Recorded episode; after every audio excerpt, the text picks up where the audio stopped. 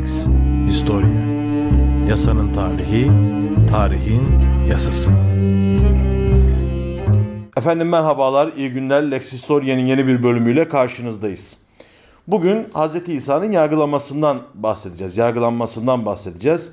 Daha evvelden de hatırlayacak olursanız Sokrates'in savunmasından ve yargılamasından bahsetmiştik. Böyle tarihi önemli şahsiyetlerin bulundukları e, yargılama süreçlerini ara ara konu edinmeye çalışıyoruz. Malumunuz niye bu konuyu seçtiğimi izah etmeye gerek yok. Çünkü biliyorsunuz özellikle Batı dünyasında 25 Aralık Hz. İsa'nın doğum günü olarak kutlanıyor. Noel olarak kutlanıyor. Tabii bu daha çok Batı dünyasına, Roma ile ilişkili dünyaya mahsus bir şey. Özellikle de 25 Aralık'ın Mitra dininde güneş kültünün büyük bayramı olarak kutlanması. 21 Aralık biliyorsunuz en uzun gecedir. Ondan sonra 3 gün sonra e, geceler kısalmaya, gündüzler uzamaya başlar. Dolayısıyla Mitra dininde de e, güneş kültü olduğu için güneşin yeniden doğuşunu sembolize eder 25 Aralık. Bu bayramla ebedi güneş, ilahi güneş olarak tasvir edilen Hz. İsa'nın doğumu özellikle batıda bir araya getirilmiş. Bunun detaylarına belki bir sonraki videomuzda ben yılbaşı münasebetiyle bir şeyler, bir yemekler yapmayı düşünüyorum yine. O videoda gireriz belki ama kısaca söylemiş olayım. Şimdi efendim dedik ya Noel e, denen bir sürecin içerisindeyiz. Dolayısıyla Hz. İsa'nın yargılamasından bahsedeceğiz. Bizim ana gündemlerimizden biriyle de alakalı olduğu için. Şimdi evvela tabi yargılamaya geçmeden önce Yahudi toplumunun o dönemki resmini çizmekte yarar var. Bir yemek videosunda Yahudi ponçiyi yaptığım, e, sufganiyot yaptığım videoda biraz izah etmiştim. Makkabi isyanı oluyor İskender döneminde. Ve bu isyanla Haşmonayim Hanedanlığı diye bir hanedanlık kuruluyor. Bunlar Yahudi asıllı fakat Helenistik ögelerle çok içli dışlı olan bir hanedan. Bu hanedan yaklaşık 100 sene kadar hüküm sürdükten sonra yerini Herod hanedanına bırakıyor. Büyük Herod özellikle bu krallığı yıkıyor ve kendi adıyla anılacak olan Herod krallığını kurmuş oluyor. Tabi Haşmonaim döneminde başlayan bir ayrılık var. Nitekim Hz. İsa'yı yargılamaya götürecek e, olaylardan bir tanesi de bu ayrılık. Ferisiler, Sadukiler ve Eseniler diye üç Yahudi mezhebinin bir ayrışması söz konusu o tarihte. Şimdi Sadukiler daha çok soylu zümrelerin içinde yayılmış bir mezhep ve bunlar Yahudiliği bir millet dini olarak, seçilmiş milletin bir dini olarak telakki ediyorlar ve Hz. İbrahim'in oğulları olan kendilerini böyle gelen, gören Yahudiler haricinde bu dine kimsenin intisap edemeyeceğini eski tabirle yani giremeyeceğini iddia ediyorlar. Bunlara karşılık Ferisiler daha orta sınıfa hitap eden bir zümre ve herkes Yahudi olabilir. Seçilmiş olan millet değil dindir telakkisini yaşayan insanlar. Fakat bunlar da e, Mesih'in gelmesi vaat edilen Mesih'in Davut soylu olacağına dair bir inancı sürdürüyorlar. Son grupta aslında en enteresan grup o da Esseniler. Bunlar o günkü Yahudi toplumunun münzevileri, belki daha sonra ruhban sınıflarının doğuşunda da tesirleri bulunan insanlar. Bunlar her gün gusül alarak güne başlayan, münzevi bir hayat, bir ruhban hayatı yaşayan ve bilhassa mağaralarda, çöllerde yaşayan bir topluluk. Nitekim yakın zamanlarda arkeolojik bir kazı yapıldı Ölüdeniz civarında ve bir kısım yazıtlar bulundu. Bu topluluğa ait olduğu düşünülen. Kumran yazıtları, Ölüdeniz yazıtları olarak bakarsanız e, detaylı bilgiye ulaşabilirsiniz. Burada çok enteresan apokrif yani e, İncil'in ya da Tevrat'ın ana metni içinde yer almayan bir takım risaleler, kitaplar bulundu. Bunun haricinde yine e, o topluluğun Mesihliğe dair inancına dair enteresan bilgiler bulundu. Hatta şöyle bir tez var. Hz. İsa'nın bu topluluğa yakın olduğu ya da bunlardan esinlendiği düşünülüyor. Çünkü Esseniler topluluğunun kurucusu şöyle tarif ediliyor. Doğruluk öğretmeni olarak isimlendiriliyor. Hz. İsa'ya çok benzer bir biyografiye sahip. Benzer e, vaazları var. Ve bu bağlamda da bu şahıs kurtarıcı olarak ifade ediliyor. Mesih gibi ifade ediliyor. Dolayısıyla Hz. İsa'nın belki de bu son grupla irtibatlı olabileceğine dair e, görüşler var. Şimdi e, şöyle söylemek lazım. Bu üç grup içerisinde ortak bir nokta var. O da bir ölçüde Mesih beklentisi. Aslında Mesih kelime anlamı olarak kutsal yağ ile kutsanmış, yağlanmış, meshedilmiş. Bugün bizim Türkçe'de de kullandığımız bir tabir bu. Meshedilmiş anlamında bir kelime. Bunun İbranicesi Maşayyah olarak da ifade ediliyor. Bu aslında şöyle bir inanç biliyorsunuz yani pek çok monarşide de vardır bu. Kralın kutsal olduğu inancı vardır. Asırlarca sürmüş bir inanç bu. Hatta ve hatta Fransa ve İngiliz krallarının sıracı hastalığına sadece dokunarak tedavi ettikleri, mesederek tedavi ettikleri düşünülür. Dolayısıyla İsrail kralları da Tanrı tarafından yağ ile kutsalmış kişiler olarak görülüyor. Ve Hz. Davut için, Hz. Süleyman için Mesih dendiği vaki. Fakat zamanla bu krallık yıkılıyor tabii. E, sürgün süreçleri ortaya çıkıyor. Bu süreçte de gelecek ve İsrailoğullarını kurtaracak bir e, Davut soylu kral e, meselesi gündeme geliyor. Aslında Mesih beklentisinin temeli bu ve Yahudi amentüsünün çok önemli parçalarından bir tanesi. Tabii çok ufak bir ben burada bir parantez açmak istiyorum. Şimdi biraz inançlara ilişkin konuşuyoruz. Dolayısıyla aslında biraz e, dikkatli olmak lazım. İnsanlar rencide olabilirler. Burada inançları tartışmaya açmadığımızı tekrar ve tekrar ifade etmem gerekiyor. E, belirli kavramları, belirli kurumları tarihsel olarak ortaya koymak e, amacımız. Elbette İncil'in anlattığı bir portre var. Bir de tarihsel olarak bir Hazreti İsa figürü var. Ve aslında biraz da biz bu Hazreti İsa figürü nasıldı, nasıl olabilir diye e, akıl yürütmeye çalışıyoruz. Tabii şunu da yine söyleyeyim. Bazı tartışmalar vardır bu konuya ilişkin. Hz. İsa acaba gerçekten yaşadı mı? Bu birazdan anlatacağımız hikayeler gerçekten yaşandı mı diye bir tartışma vardır. Hatta yanlış hatırlamıyorsam Zeitgeist'ta da böyle e, bazı önermeler vardı. Ben bunları biraz zahit görüyorum. Çünkü gerek e, Tacitus'ta gerek e, Josephus Flavius'ta ki Yahudi tarihinin en önemli isimlerinden bir tanesidir.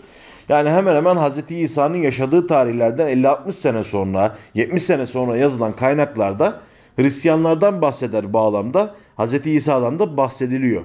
Dolayısıyla e, ama 10 sene önce ama 10 sene sonra bir Hz. İsa figürünün yaşadığı muhakkak diye düşünüyorum ben. Biraz spekülatif şeylerdir yani bunlar. Hz. İsa yaşamadı gibi e, düşünmek. Kaynak arıyorsak zaten aslında İncil'ler bile başlı başına e, birer kaynaktır diye düşünüyorum. Tabii şimdi o döneme geri dönelim. Roma İmparatorluğu'nun başında Tiberius var ve Kudüs bölgesine de Pontus Pilate ya da Pontus Pilatus adında bir vali atamış.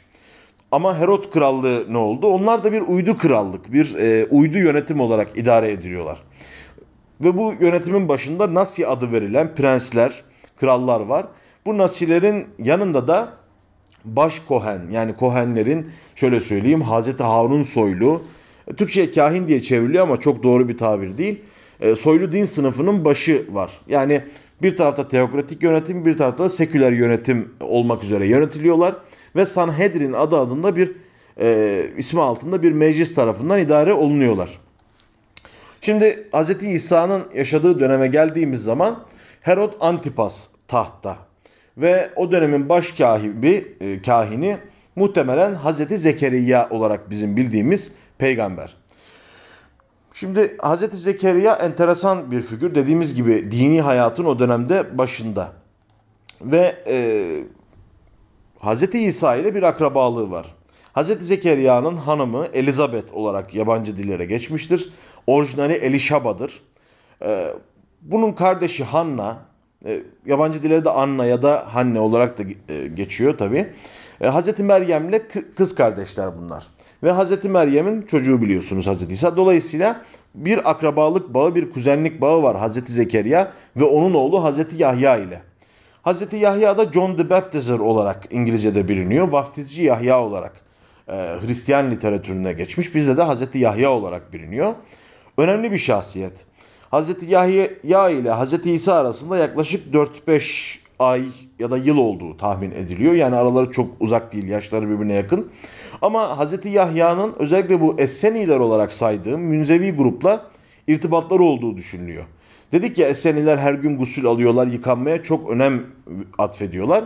Hz. Yahya da dine kabul meyanında ve günahlardan arınma meyanında insanlara vaftiz yaptırdığı Ürdün nehrinde rivayet olunuyor.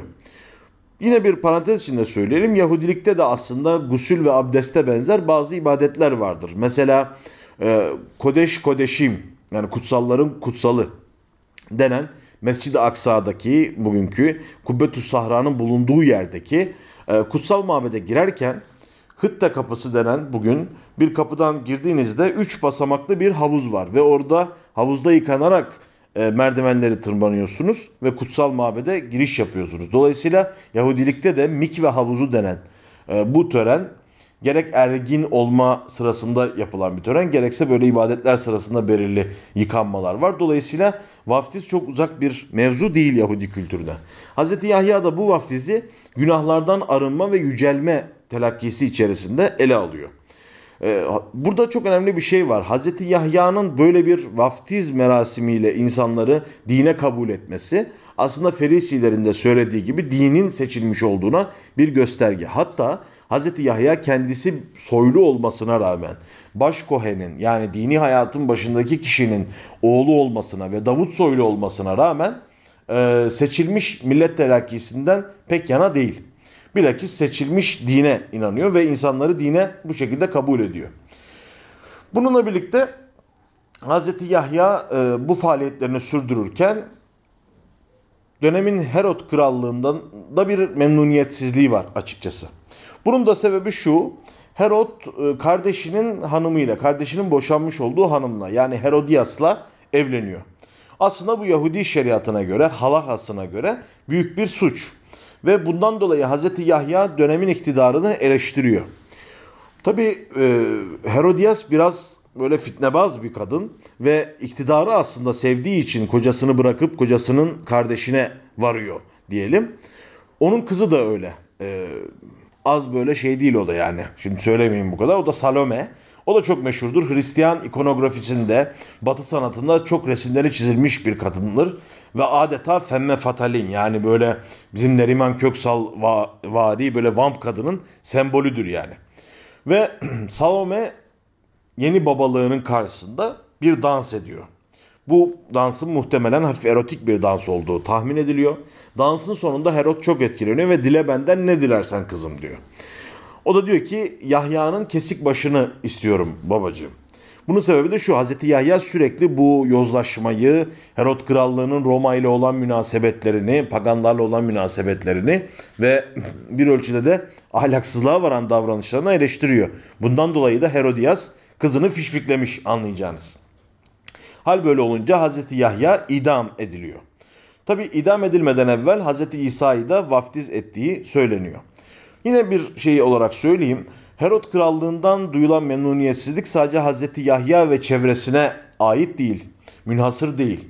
Baktığınız zaman Essenilerin Kumran yazıtlarında da zalim Kohen, kötü Kohen diye e, iktidarın başında bulunan Herod ailesini tenkit ettikleri söyleniyor. Tabi Hazreti Yahya idam edilmekle kalmıyor. Onun babası olan Hazreti Zekeriya da bir ağaç kovuğunda inzivadayken ağacın testereyle kesilmesi suretiyle şehit edilmiş oluyor. Hz. İsa da işte bu zorlu ortamda aile üyelerinin bir bir öldürüldüğü bir ortamda doğuyor ve bu ortamda büyüyor. Malumunuzdur annesi Hz. Meryem ve gerek İncil gerek Kur'an'a göre mucizevi bir şekilde doğuyor. O sırada annesi Yusuf adında e, ya da Joseph adında bir marangozla nişanlı henüz evlenmemiş ve bu mucizevi çocuktan sonra e, evlilik gerçekleşiyor. E, bu nedenle Hz. İsa'da aslında marangozluk mesleği yaptığı e, rivayet olunur. Ama dediğimiz gibi Hz. İsa böyle Essenilerin yaklaşımına yakın bir insan. Dünya ile çok alakası olmayan bir insan, mütevazi bir insan. Hatta ona atfedilen bir e, kıssada Hz. İsa'nın eliyle su içen birini gördüğünde benim tabağa çanağa da ihtiyacım yokmuş diye yanında taşıdığı tek mal varlığı olan tabağı, eliyle sakallarını düzelten birini gördüğünde yine e, yanında taşıdığı tarağı hediye ettiğini birilerine ve böylece mülksüz bir hale geldiğini anlatırlar. İşte Hz. İsa bu ortamda doğmuş, büyümüş ve 30'lu yaşlarında e, artık vahyi yaymaya başlamış. Tebliğini yaymaya başlamış diyelim. Tabi Hz. İsa'yı Yahudilikten bağımsız düşünemeyiz. Nitekim onun ilk büyük vaazı Celile de olması lazım. Dağdaki vaazıdır ve o vaazda şunu söylüyor. Ben benden önceki peygamberlerin sözlerini geçersiz kılmak için gelmedim. Bilakis onları tasdik etmek maksadıyla aranızda bulunuyorum diyor. Ama Hz. İsa'nın e, Yahudi şeriatına karşı bakışı enteresan. Hatta bu bakımdan ferisilerle de e, kavga etmeye başlıyor. Mesela ferisiler her yemekten önce mutlaka ve her yemekten sonra da mutlaka ellerini yıkıyorlar. Hz. İsa ise benim ellerim kirliyse yıkarım değilse yıkamam diye onlara cevap veriyor. Dolayısıyla çok katı bir şeriat hayatına bağlı olan Yahudi toplumunu da bir ölçüde eleştiriyor Hz. İsa. Ve bu bağlamda da e, yavaş yavaş dikkat çekmeye başlıyor. Tabi şunu söylemek lazım daha evvelden de tekrar ettiğim gibi sadece Yahudilere değil Gentiles ya da Goyim olarak ifade edilen Yahudi olmayanlara da hitap ediyor. Bu anlayış Hazreti Yahya'da da vardı biliyorsunuz. O vaftizle herkesi bu dine kabul etme meselesi. Ee, Hazreti İsa da aynı şekilde sadece Yahudilere değil Yahudi olmayanlara da hitap ediyor. Nitekim gerek doğmuş olduğu Nasır'a ve e, Ürdün coğrafyasında Edomlular gibi farklı topluluklar var. Nebati toplulukları var. Yine Romalılar orada bulunduğu için Romalı askerlerden, bazı yöneticilerden onun vahyine dikkat kesilenler oluyor. Hatta havarilerin arasına girenler oluyor.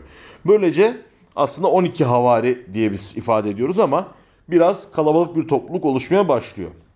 Hatta ve hatta Yahudilerin dışlamış olduğu bir mezhep olan Samirileri bile e, olumladığı pasajlar vardır İncil'de. İyi Samiri hikayesi diye bir e, hikayesi vardır. Bunların detaylarına girmeyelim. Bu da zaman içerisinde o bölgenin kodamanlarını muhtemelen rahatsız etmeye başlamış. Hatta Hz. İsa'ya bir tuzak kurdukları bile İncil'de anlatılıyor. Bu da şöyle bir tuzak aslında. Çok hatırlayacağınız, bileceğiniz bir pasaj bu. Bir kişi geliyor Hz. İsa'ya ve soruyor. Sen bize bunları vaaz ediyorsun, insanlara yardım etmemizi söylüyorsun, şudur budur. Ama baktığımız zaman paraların üzerinde Sezar'ın resmi var. Biz vergimizi götürüp sana mı verelim? Gibilerinden böyle kıtır atıyor Hz. İsa'ya. Hz. İsa da çok vecize haline gelmiş bir söz söylüyor. Paranın üzerinde kimin resmi var? Sezar'ın resmi var. Yani o dönemde Tiberius'un resmi var. Sezar ünvanıyla tahta çıkıyor ya. Madem öyle Sezar'ın hakkı Sezar'a, Tanrı'nın hakkı Tanrı'ya diyor. Bu daha sonra laikleşme, sekülerleşme bağlamında da çok e, kullanılabilecek bir tabirdir. Fakat orada aslında Hz. İsa kendisine kurulan bir komplo yani Romalılara karşı mı geliyorsun sen meselesine getirmek isteyen birine karşı cevap vermiş oluyor. Bu sırada dediğimiz gibi Hz. Zekeriya zaten şehit edilmiş olduğu için Sanhedrin'in başında da Kayafas diye bir e, Yahudi din adamı var. Tabi Hz. İsa vahyini etrafta yaymaya başlıyor. Kudüs'e doğrudan girmiyor. Ve Kudüs'e gelmeden önce Yahuda ve Pere bölgesini dolaşıyor.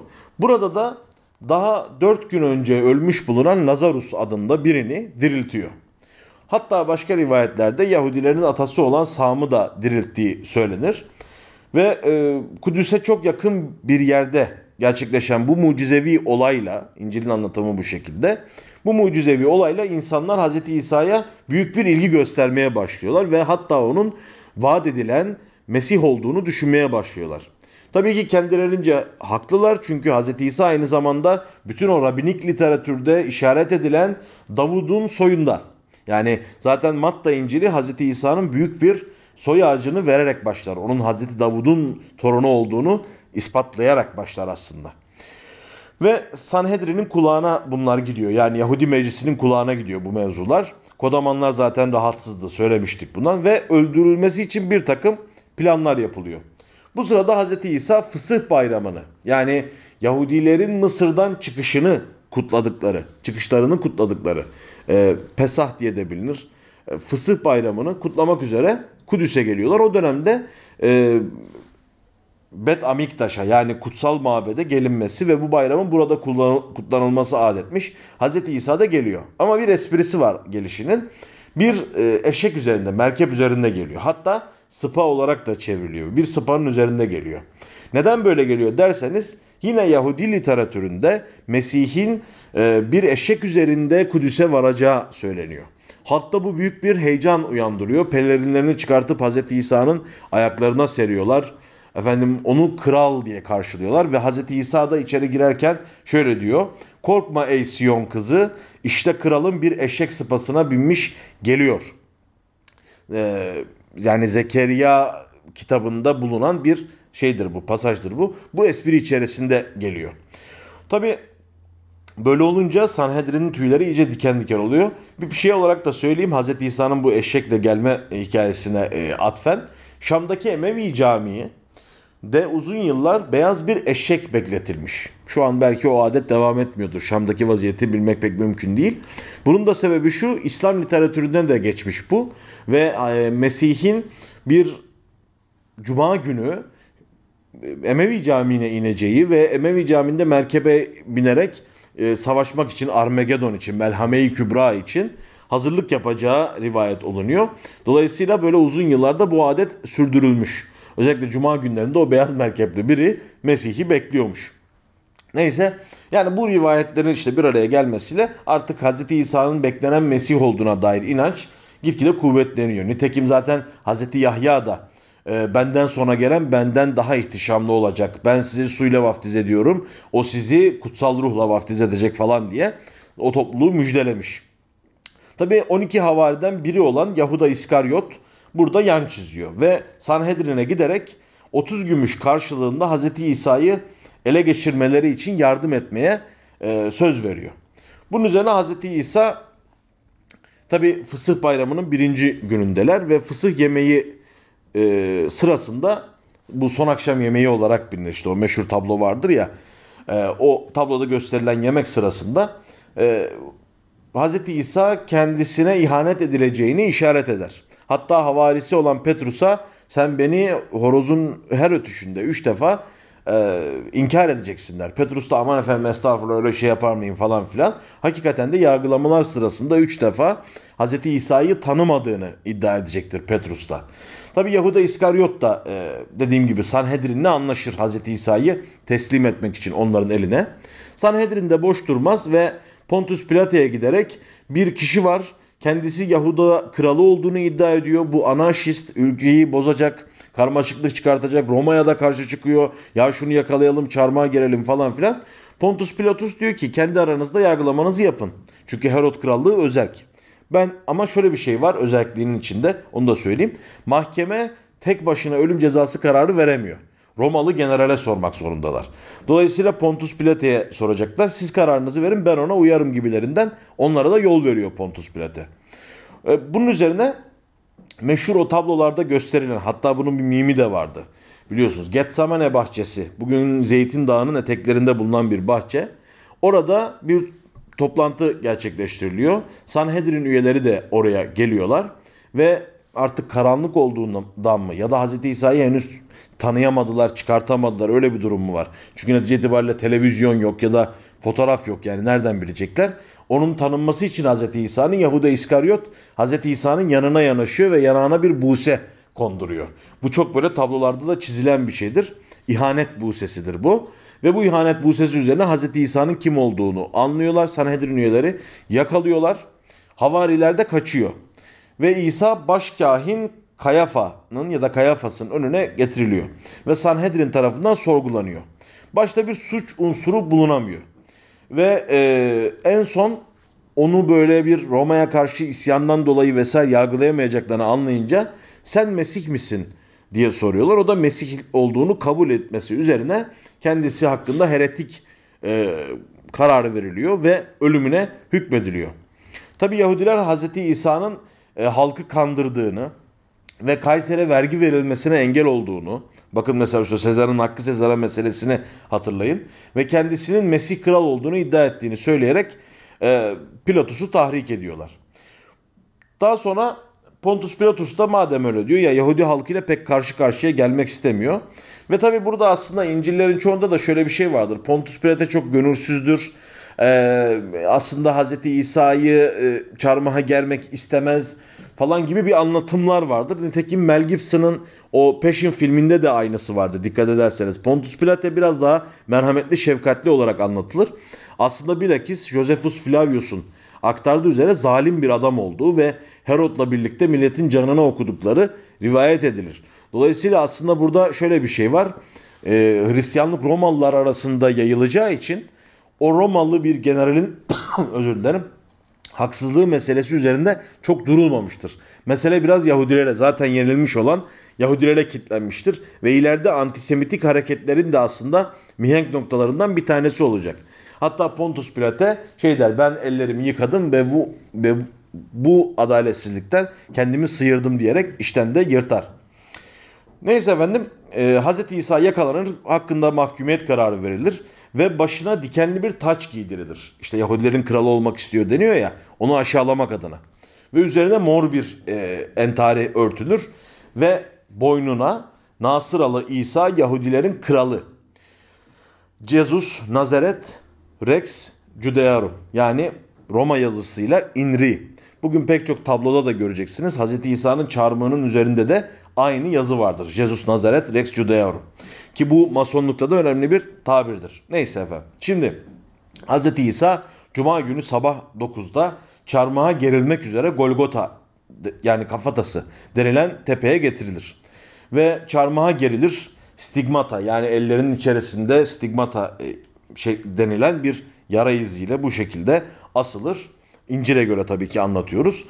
Ve saat 3'te de ruhunu teslim eder yine İncil'e göre. Şimdi buradan sonrası tabii ki aslında Hristiyanlığın en temel meselelerinden bir tanesi haline gelir. Hristiyanlığa göre Hz. İsa e, insanlığın affedilmesi için yeryüzüne gelmiş ve işte Tanrı'nın oğlu olarak yeryüzüne gelmiş ve insanların e, kefareti için bu hale gelmiştir. Nitekim mesela Golgota tepesine götürülürken Yahudilerin Yom Kippur bayramında yani kefaret bayramında bir kuzuya yaptıkları şeyleri insanlar yapar Hazreti İsa'ya. Onu dürtüklerler, rahatsız ederler, şudur budur. Hazreti İsa için de zaten Tanrı'nın kuzusu denir. Ve kanını akıtır. Ne hikmetse işte Golgota tepesinin altında da Hazreti Adem'in kemikleri varmış. Ve Hazreti İsa'nın kanı Hazreti Adem'in kafatasına damlayarak ilk günahı affettirir. Ve tabii ki e, daha sonra Aramatyalı Yosef adında biri bu Sanhedrin üyesidir ve e, Halaha'ya göre Yahudi şeriatına göre çarmıha asılmış kimse uzun süre orada kalamaz. Bir geceyi geçiremez. Derhal defnedilmesi gerekir. Hz. İsa'nın defin işlemini yapar. Bugün Kutsal Kabir Kilisesi olarak ya da Gamame Kilisesi olarak bilinen Kudüs'teki mekanı Hz. İsa'yı defneder. Ve bir taş e, yapı örer ya da sürgülü bir taş yapı koyar Hz. İsa'nın mezarının üzerine. Hz. İsa burada 3 gün geçirdikten sonra dirilir. Tabii ki bu Hristiyan teoloji, teolojisi içerisinde söylüyoruz ve dirildikten sonra 40 gün havarilerine görünür. Havarilerin işlerinde, Resullerin işlerin olarak tarif edilen kitapta bunlar anlatılır. E, havarilerine telkinlerde bulunur. Daha sonra da Zeytin Dağı'ndan göğe yükselerek e, kıyamet zamanında geleceği zamana kadar ortadan kalkar. Tabi burada çok enteresan tabi figürler var. Yani e, bu öyle bir anlatı ki bir mitoloji diyeceğim ama pejoratif hakaretamiz bir manada anlamayın lütfen. Çünkü her dinin, her inancın mitolojik bir tarafı vardır. Ve mitoloji bu bağlamda kötü bir şey değildir. Bizim meseleleri anlama biçimimizdir aslında mitoloji ve çok şey anlatır. Hz. İsa'da da insanlığın günahları için e, kefaret olarak ortadan kalkan bir kutsal kişilik olarak algılandığını görüyoruz. Nitekim Hz. İsa'dan sonra ee, uzun müddet buna ilişkin yani yaklaşık milattan sonra 3. 4. yüzyıla kadar Yahudilerle Hristiyanların e, bir arada ibadet ettikleri rivayet olunuyor. Yani bir dönem Yahudiliğin bir mezhebi olarak ortaya çıkmış. Zaman içerisinde özellikle de Roma'nın resmi mezhep olarak kabul etmesinden sonra Gentiles denen Roma tabiriyle Yahudi tabiriyle goyim denen ya da goy denen topluluklar içerisinde yani Yahudi olmayanlar içerisinde yayılmaya başlamış ve onların adetleriyle, dünya görüşleriyle, kültürleriyle birleşerek bugünkü Hristiyanlığı oluşturmuş bir hareket aslında. Ve bu hareket Hz. İsa'dan önce Hz. Yahya ile Zekeriya ile e, başlıyor. Daha belki de öncesi var. Esseniler denen toplulukla belki alakası var. Ama netice itibariyle Hz. İsa ile başka bir din haline gelecek şekilde e, ortaya çıkıyor. Nitekim bugün de Hristiyanlar biliyorsunuz eski ahidi yani Torah'ı, Tevrat'ı kutsal kitap olarak kabul ederler. Ve Hz. İsa'nın mesajı diyelim Yahudi olmayanlara da bu şekilde yayılmıştır. Dolayısıyla 3 aşağı 5 yukarı Hz. İsa'nın yargılanması hakkında birkaç malumat vermeye çalıştım. Arada da gerek o dönemle alakalı olarak gerekse e, mitolojik anlayışlarla alakalı olarak kısa bilgiler vermeye gayret ettim. E, herhalde Bu seferlik bu kadar yeter. İleride belki daha da detaylandırırız. Beni dinlediğiniz için teşekkür ederim. Kanala abone olmayı vesaire artık biliyorsunuz. Şimdiden yeni yılınız kutlu olsun. Ee, yeni yıl içinde bir yemek videosu çekmeyi düşünüyorum. Umarım onu da yakın zamanda sizle paylaşırım. Hakla kalın, hukukla kalın, sağlıcakla kalın efendim. Lex Historia Yasanın tarihi, tarihin yasası.